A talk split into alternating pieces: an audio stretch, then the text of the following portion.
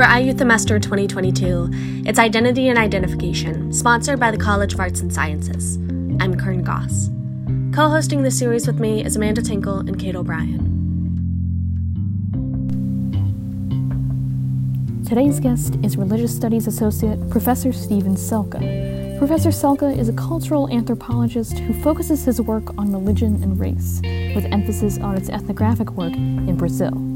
He has done extensive work on Afro Brazilian ethnic and religious culture, specifically with his two books Religion and the Politics of Ethnic Identity in Bahia, Brazil, and Sisters in Spirit Religion, Race, and Tourism in Brazil. At IU Bloomington, Professor Selka currently teaches courses on religion, race and ethnicity, global tourism, religion, and pop culture, as well as a post apocalyptic and dystopian fiction course. Selka's work as an anthropologist highlights an emphasis on humanity and human nature. Today, Themester speaks with Professor Selka about his work, identity in different religious and ethnic cultures, and what it means to be human.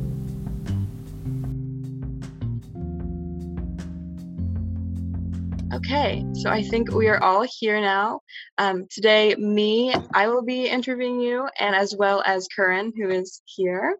Hi, sorry. I had to put my roommate's cat away because he likes it when people are talking behind closed doors. Oh. So he likes to scream. And I didn't know if that would be fun for the podcast. but I'm here now.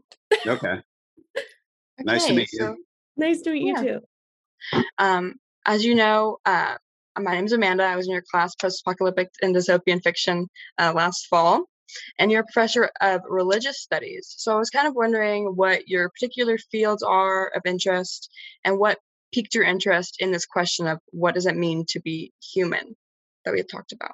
Uh, yeah, thanks. And thanks for the invitation to do the podcast. I appreciate it. And good to see you again.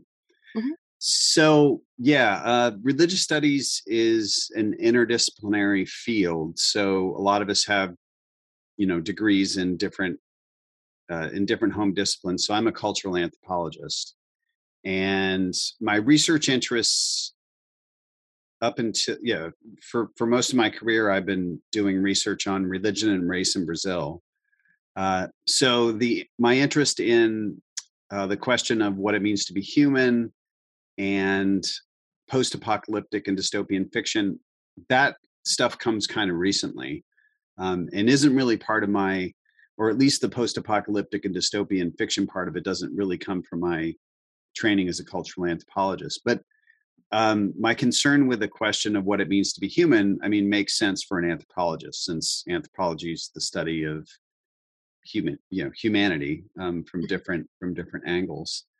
Um, so, yeah, I think both as an anthropologist and as someone in religious studies, I think uh, I think that question of what it what it means to be human resonates in in both of those both of those fields.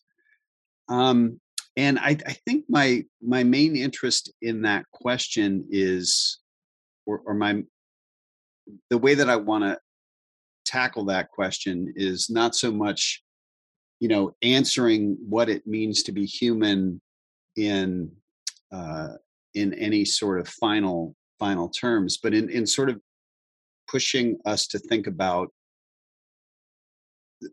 the concept of the human as a historical and relational concept. Um, so I'm, you know, it, if you asked me what do I think it means to be human, I mean, I have my own sort of, I guess, personal views on that. But as a scholar, I'm mainly interested in answering the, answering the question so we can sort of get it what's behind the question and what's at stake in the question. But um, yeah, to to to sum up my answer, um, I think you know as it, because of my background in anthropology and because people in religious studies are in or have always been interested in the question of what it means to be human and even more so in in recent decades um, you, you know all of that has kind of shaped my interest in that question Yeah, and um, can you kind of explain what, like, is it possible to be viewed as less than human depending on where you're from or anything like that? Yeah. So historically, and then this is why I'm talking about. Uh, this is why I talked about thinking about the concept of human, uh, of the human historically and relationally. So historically, there have been people that today we would um, uh, we would without a doubt classify as taxonomically human. You know, like Homo sapiens sapiens, uh, who have been considered either not human or less than human. So if we look back to the history of uh, European conquest of the Americas, of the transatlantic slave trade, um, you know the the humanity of indigenous peoples of the Americas and uh, the humanity of of Africans, enslaved Africans, was was in question for uh, for European um, conquistadors and and and colonists. Uh, and you know, to some extent, there was some debate around uh, the the extent to which indigenous peoples of the Americas were were human, but um, by and large, the the kind of um, the, the the prevailing notion was that you know Europeans were fully were fully human and other peoples around the globe were you know more distant from being uh, you know more or less distant from being fully human or uh, were not considered fully human or we're not considered human at all. Um, we're considered closer to to animal mm-hmm. uh, so yes uh, and i mean we that sort of gradation of humanness, uh, you know, continues through the early 20th century in the form of scientific racism, right? So this was the idea of gradations of humanity or humanness um, was not a kind. This this wasn't a kind of fringe thing. This was um, something that was part of the European Enlightenment, part of um, uh, part of scientific discourse, and of course continues today through 2022.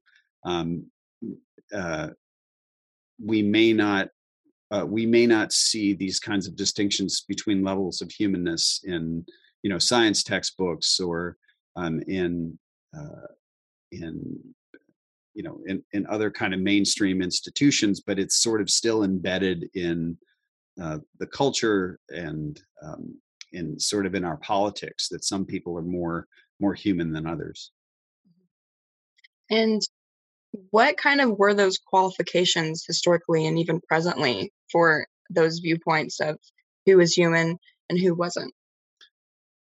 Yeah, so uh, I mean, I can I can talk about that from the perspective of um, well, in in the spring I taught a graduate course on religion and the colonial encounter. So we talked a lot about the ways that um, colonial administrators and uh, missionaries, the, the ways that they talked about the people that they encountered in in in the colonial in the colonial enterprise, and the ways that colonial administrators and missionaries sort of dismissed or um, sort of cast out on the humanity of of of those that they were encountering. So um, a lot of the language that we looked at in that seminar, um, the dehumanizing language that we looked at in that seminar, had to do with um, framing colonized peoples as savage or irrational. Know, there's a whole vocabulary for talking about. Um, I mean, savage in the 18th, 19th century had a had had often had a specific meaning. I mean, we think of that term as um, uh, we have it, it gives us a general impression of, of someone who is sort of wild and untamed.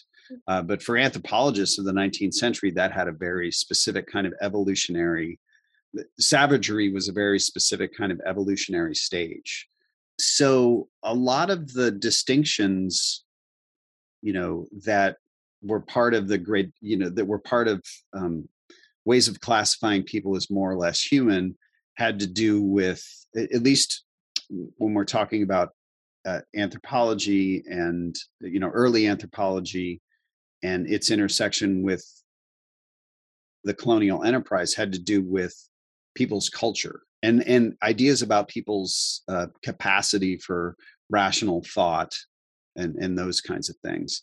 And then i mean of course when we get if we look at the other you know the more sort of um there were also biological distinctions that were key to this you know key key to what we're talking about here. Um the early 20th century the history of eugenics is all about is all about looking at how uh, looking at certain populations or races and how um, more or less pure they are relative to other uh, populations or races which um, that that purity seem suggests something uh, about you know how purely human or or how uh, superior one population or race is compared to compared to others. So yeah, there were cultural, psychological, um, and biological distinctions that that were um, that sort of um, that so, sort of under underwrote this system of classification through which people were slotted as more or less human. Yeah, and so you know, I was thinking about eugenics earlier when you brought up like scientific like distinctions and things like that. And it's when you think about identifying as something and identifying as a human being, that's not really something that you think about in context of like a personal identity of like who you are. Mm. And it seems like culture has a lot to do with that. But what kind of impact does just this label of being human have on individuals? And even if they don't really realize it's a concept influencing their identity?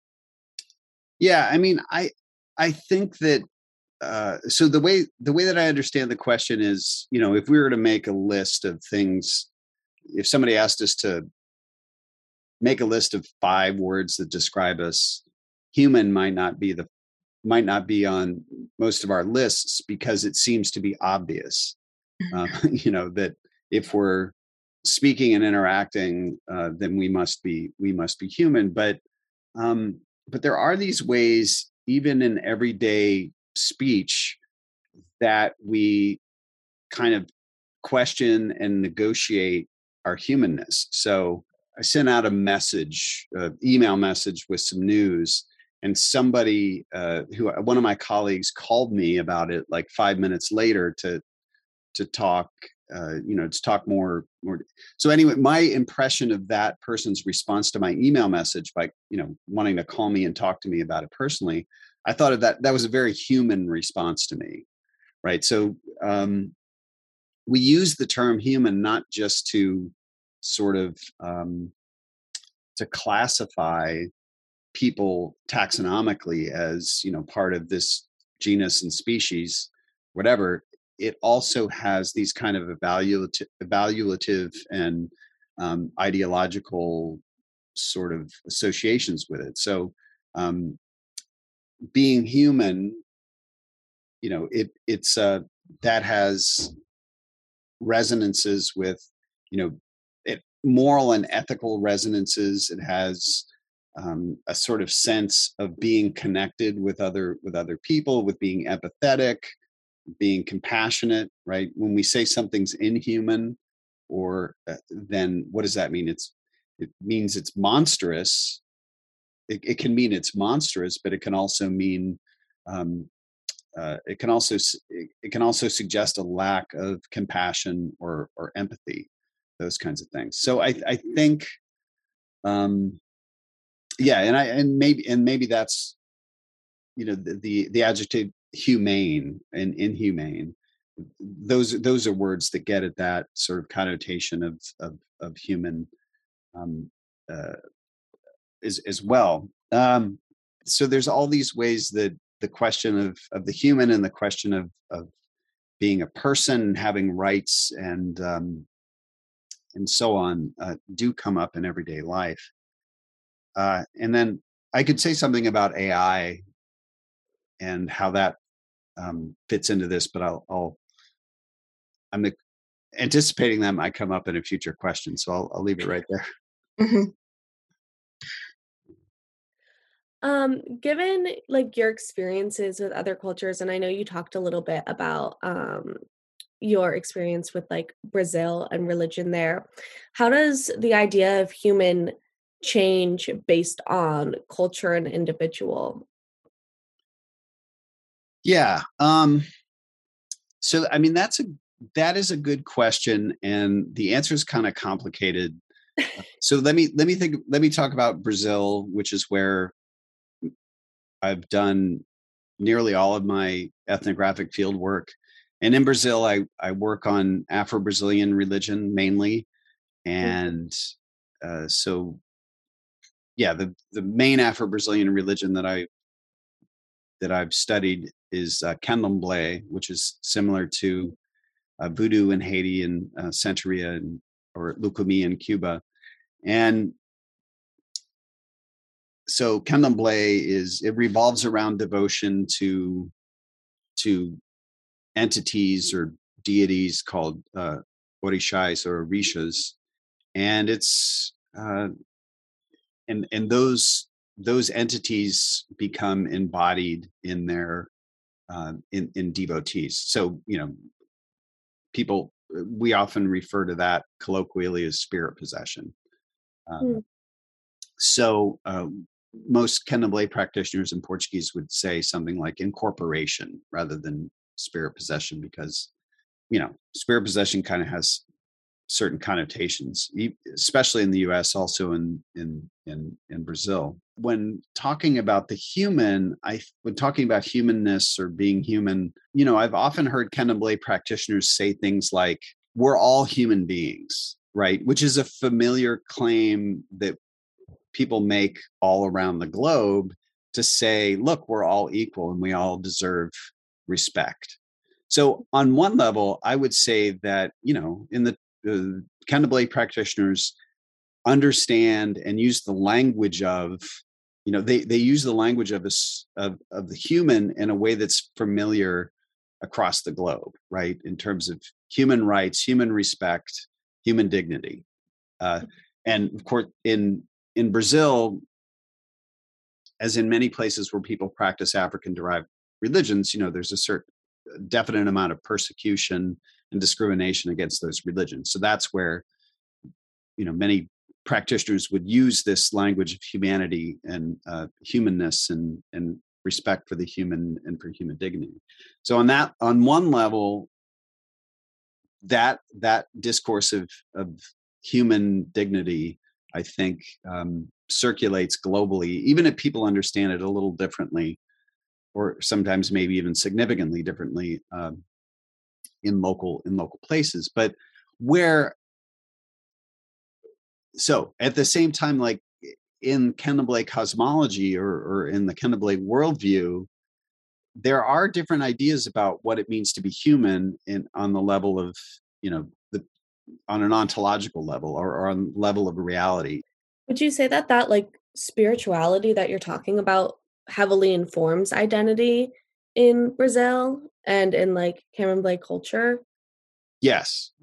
Okay. Um, I mean, so yeah, generally and anecdotally, um, so for me, having grown up in the U.S.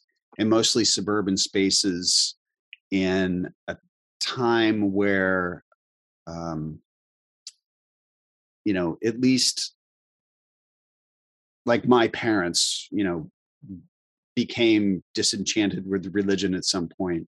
Um, so I'm not saying that I grew up in a time when the U.S. was secularizing, um, because of course I grew up in the 80s, 70s, and 80s when you know certain forms of religion were actually you know sort of growing. Um, mm. but at least the kind of place that I grew up, there was a, a sort of um, disenchantment with with religion.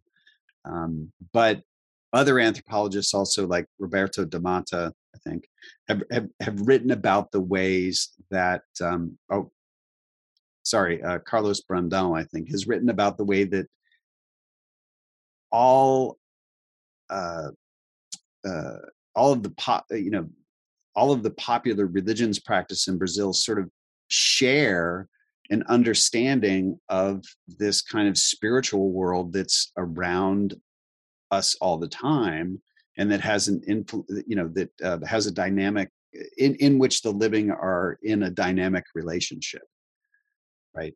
So that's again painting with kind of a broad brush uh, but um, i don't want to you know give like this impression that brazil's this sort of mystical spiritual place in the us is this secularized you know that's far too simple um, but there is a relative um, depending on what space we're comparing in the us maybe the university would be one you know university is a is a is a fairly um, you know kind of materialist rationalist kind of place compare that with um, with similar spaces in brazil and the way that those spaces are open to um, the idea of of this dynamic relationship between the spiritual and the material uh, there is a relative difference there that's sorry. That's just like so interesting. I've never really heard anybody talk about the spiritual world like that in relation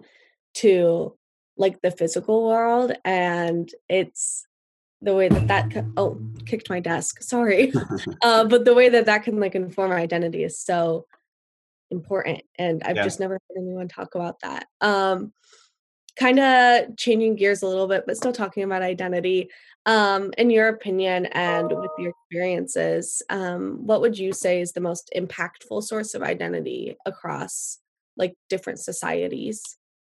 Capitalism. Next question.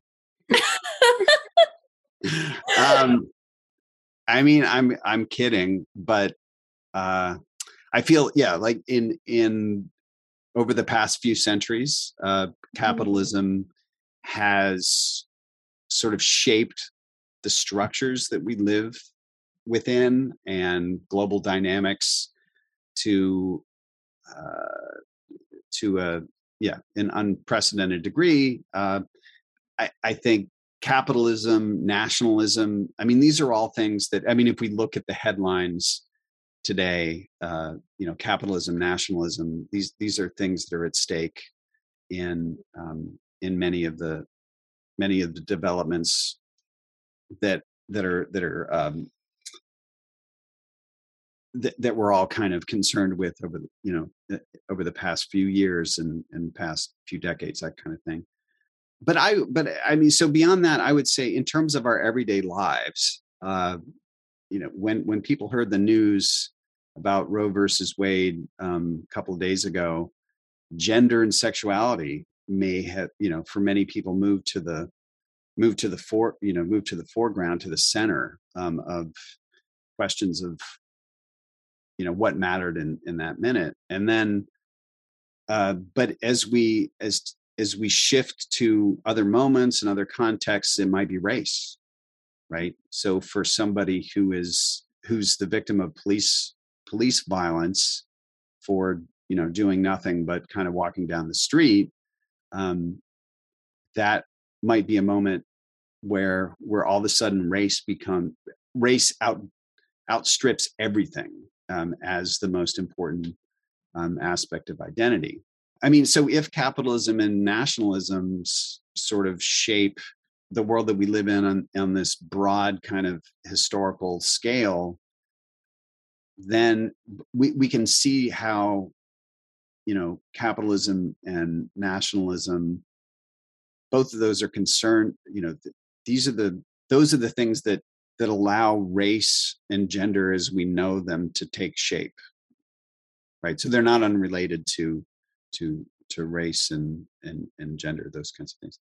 I would say that makes sense especially when not to like talk about roe v. Wade again but as you were like talking about that I, f- I feel like all of that is even informed by capitalism like you were talking about and it makes gender and sexuality and race more important but it's all based on those like decisions and like in a capitalist society like that's kind of really informs identity yeah yeah i think yeah. it made sense and i mean i i i didn't mention religion in any of that which is kind of weird things i'm religious studies but um maybe I didn't because it's it's so hard for me to say.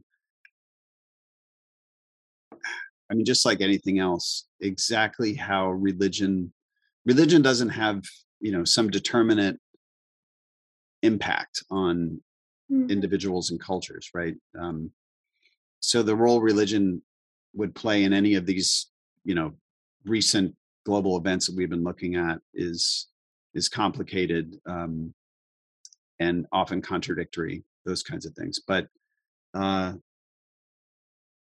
but certainly yeah it, many it, in many moments our our sort of religious and spiritual commitments can sort of overshadow everything else about our identities. In moments where we're trying to you know for example contemplate the you know the wider meaning of it all those those sorts of things.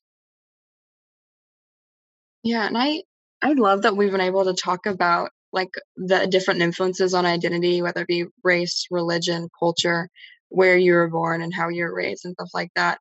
And it seems to be um, a lot of things can really shape and inform your identity. And um, it seems that like you said it can be constant in some things and malleable in others like this question of what is it like to be black or what is it like to be this or that. Um, it's a really exciting conversation to have and it kind of shows you just how many things can be unanswerable um, and just like the question of what does it mean to be human kind of like that question that doesn't seem to be able to be answered and so i wanted to kind of bring everything back to the course that we took we talked about this question of what it means to be human. Can you just briefly explain um, what that class was, the post apocalyptic and dystopian fiction, for anybody that doesn't know?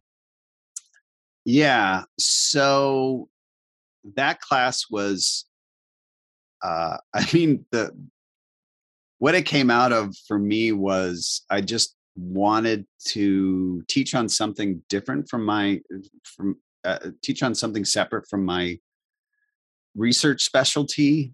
So uh, that was the idea. And then, you know, I kind I just like I read and watch sci-fi and post-apocalyptic stuff. Um, so we yes, post-apocalyptic and dystopian fiction. So yeah, um, post-apocalyptic fiction deals with, you know, uh, speculation about what the world might look like, good or bad, after the world as we know it ends. Um, dystopian, you know, fiction deals with speculation about in the future or an alternative um, present or past where life is just um, uh, society ha- has become repressive and unpleasant um, as opposed to utopian utopian would be a perfect world dystopian would be a broken world, something like that. So, uh, you know, that part's kind of gloomy. Uh, so it, it's post-apocalyptic and dystopian fiction with, I, I mean, I, I have tried to every time I've taught it make the syllabus appropriately focused on concerns about the world becoming dystopian, but also to allow some space for you know for some optimism where it's where it's warranted or at least open up the question um, op- open up the question of optimism versus pessimism that sort of thing.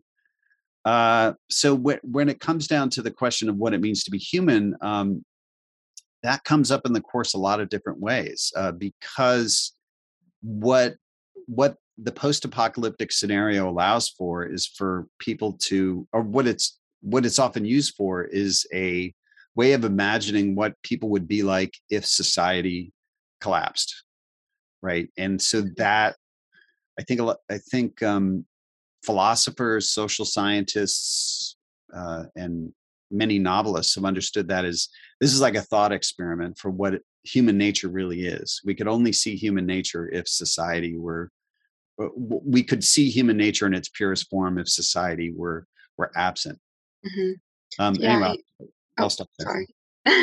oh, yes. So yeah, the the class I remember that second half of the the class specifically with the technological advancements. We also um, talked about things like transhumanism actually happening right now. And in the we talked about um, Blade Runner and um, Do Androids Dream of Electric Sheep, and how in these you know works of fiction there are they are um, human. They seem very human, these android like um, beings. And so it was hard to discern who was human who was wasn't especially in the film version where you're seeing people play these kind of androids. And so i was um interested in how you know human like androids play into this you know this barrier between human identity and also how transhumanism is already you know becoming something that people are experimenting with. And so if you could just explain like transhumanism and um, what kind of dilemmas that's going to cause for understanding what is human and what those boundaries are. Yeah uh, sure. So uh, maybe i'm not doing transhumanism full justice by saying you know literally more or less literally, it's about going beyond the human, uh, passing beyond the boundary of of what we currently understand as human. Um, but that I mean that can mean different things. So for for people who identify as transhumanists today, which is a there are many different groups within that category, but some of them are interested in enhancing, you know, working off of what humanity what what it means to be human today and then enhancing it through expanding or intensifying our sensory capabilities um, as we talked about in class that might include expanding the lifespan you know uh, so changing the parameters of of the human and and and going beyond the limitations of what it means to be human. Um, that but you know philosophically that raises the question of like what is it that is um, valuable and good about about being i mean the first question is what is essentially human? Um, and if we change aspects of ourselves as as, aspects of ourselves when is there a point beyond which we're no longer we're no longer human? So i mean so many people who identify as transhumanists today, particularly kind of the techie sort of people um, who are who identify as transhumanists, talk about uploading minds to the, you know, to the to the web or something, um, and that could mean they many of these folks imagine that that is would would make us immortal, would make them immortal. Um, so is immortality does being immortal make us no longer human? Yeah, and one of the things that we talked about in class, if you remember, was the way that if transhumanism is uh, is about going going beyond what we we might think of as the limitations of being human, then what about the how would the how would access to those enhancements or improvements be distributed across society? Right, mm-hmm. presumably they would cost money um, and and so transhumanist technologies could introduce a, uh, a sort of hierarchy between those who are you know superhuman and those who are uh, below that which you know of course many there's a lot of uh, contemporary sort of narr- uh, popular narratives that focus on that like uh, the amazon series the boys um, you know so that the this whole question of um, superhuman and human um, in fiction is a is a is a popular sort of uh, concern, and there's the possibility. I mean, on a personal level, I'm not. I'm pretty skeptical about this sort of uploading your mind to the to the web kind of thing, uh, but there is very real possibility for certain kinds of enhancements. Eh, uh, what enhancements? I'm using the language that uh, many transhumanists would use uh, that would be only available to people with um, you know certain kinds of genetic engineering um, other kinds of other kinds of prosthetics or whatever that could create um, these sorts of divisions that would be that would just exacerbate inequalities and and create um, different levels of humanity. Yes um, thank you so much for joining us today. We had a great time talking to you. Um, we loved learning about, especially um, technological advancements and like especially because we're always looking towards the future and discussing of religions especially learning about brazil today. That was very um, informative and interesting to learn. So thank you so much for joining us and i believe that we are um, all done today. Thank you again. Um, Karen, is there anything you'd like to say uh just thank you and it was lovely to meet you and have mm-hmm. this conversation yeah you too. Thanks to you. Thanks to you both for inviting me to do this. This is great.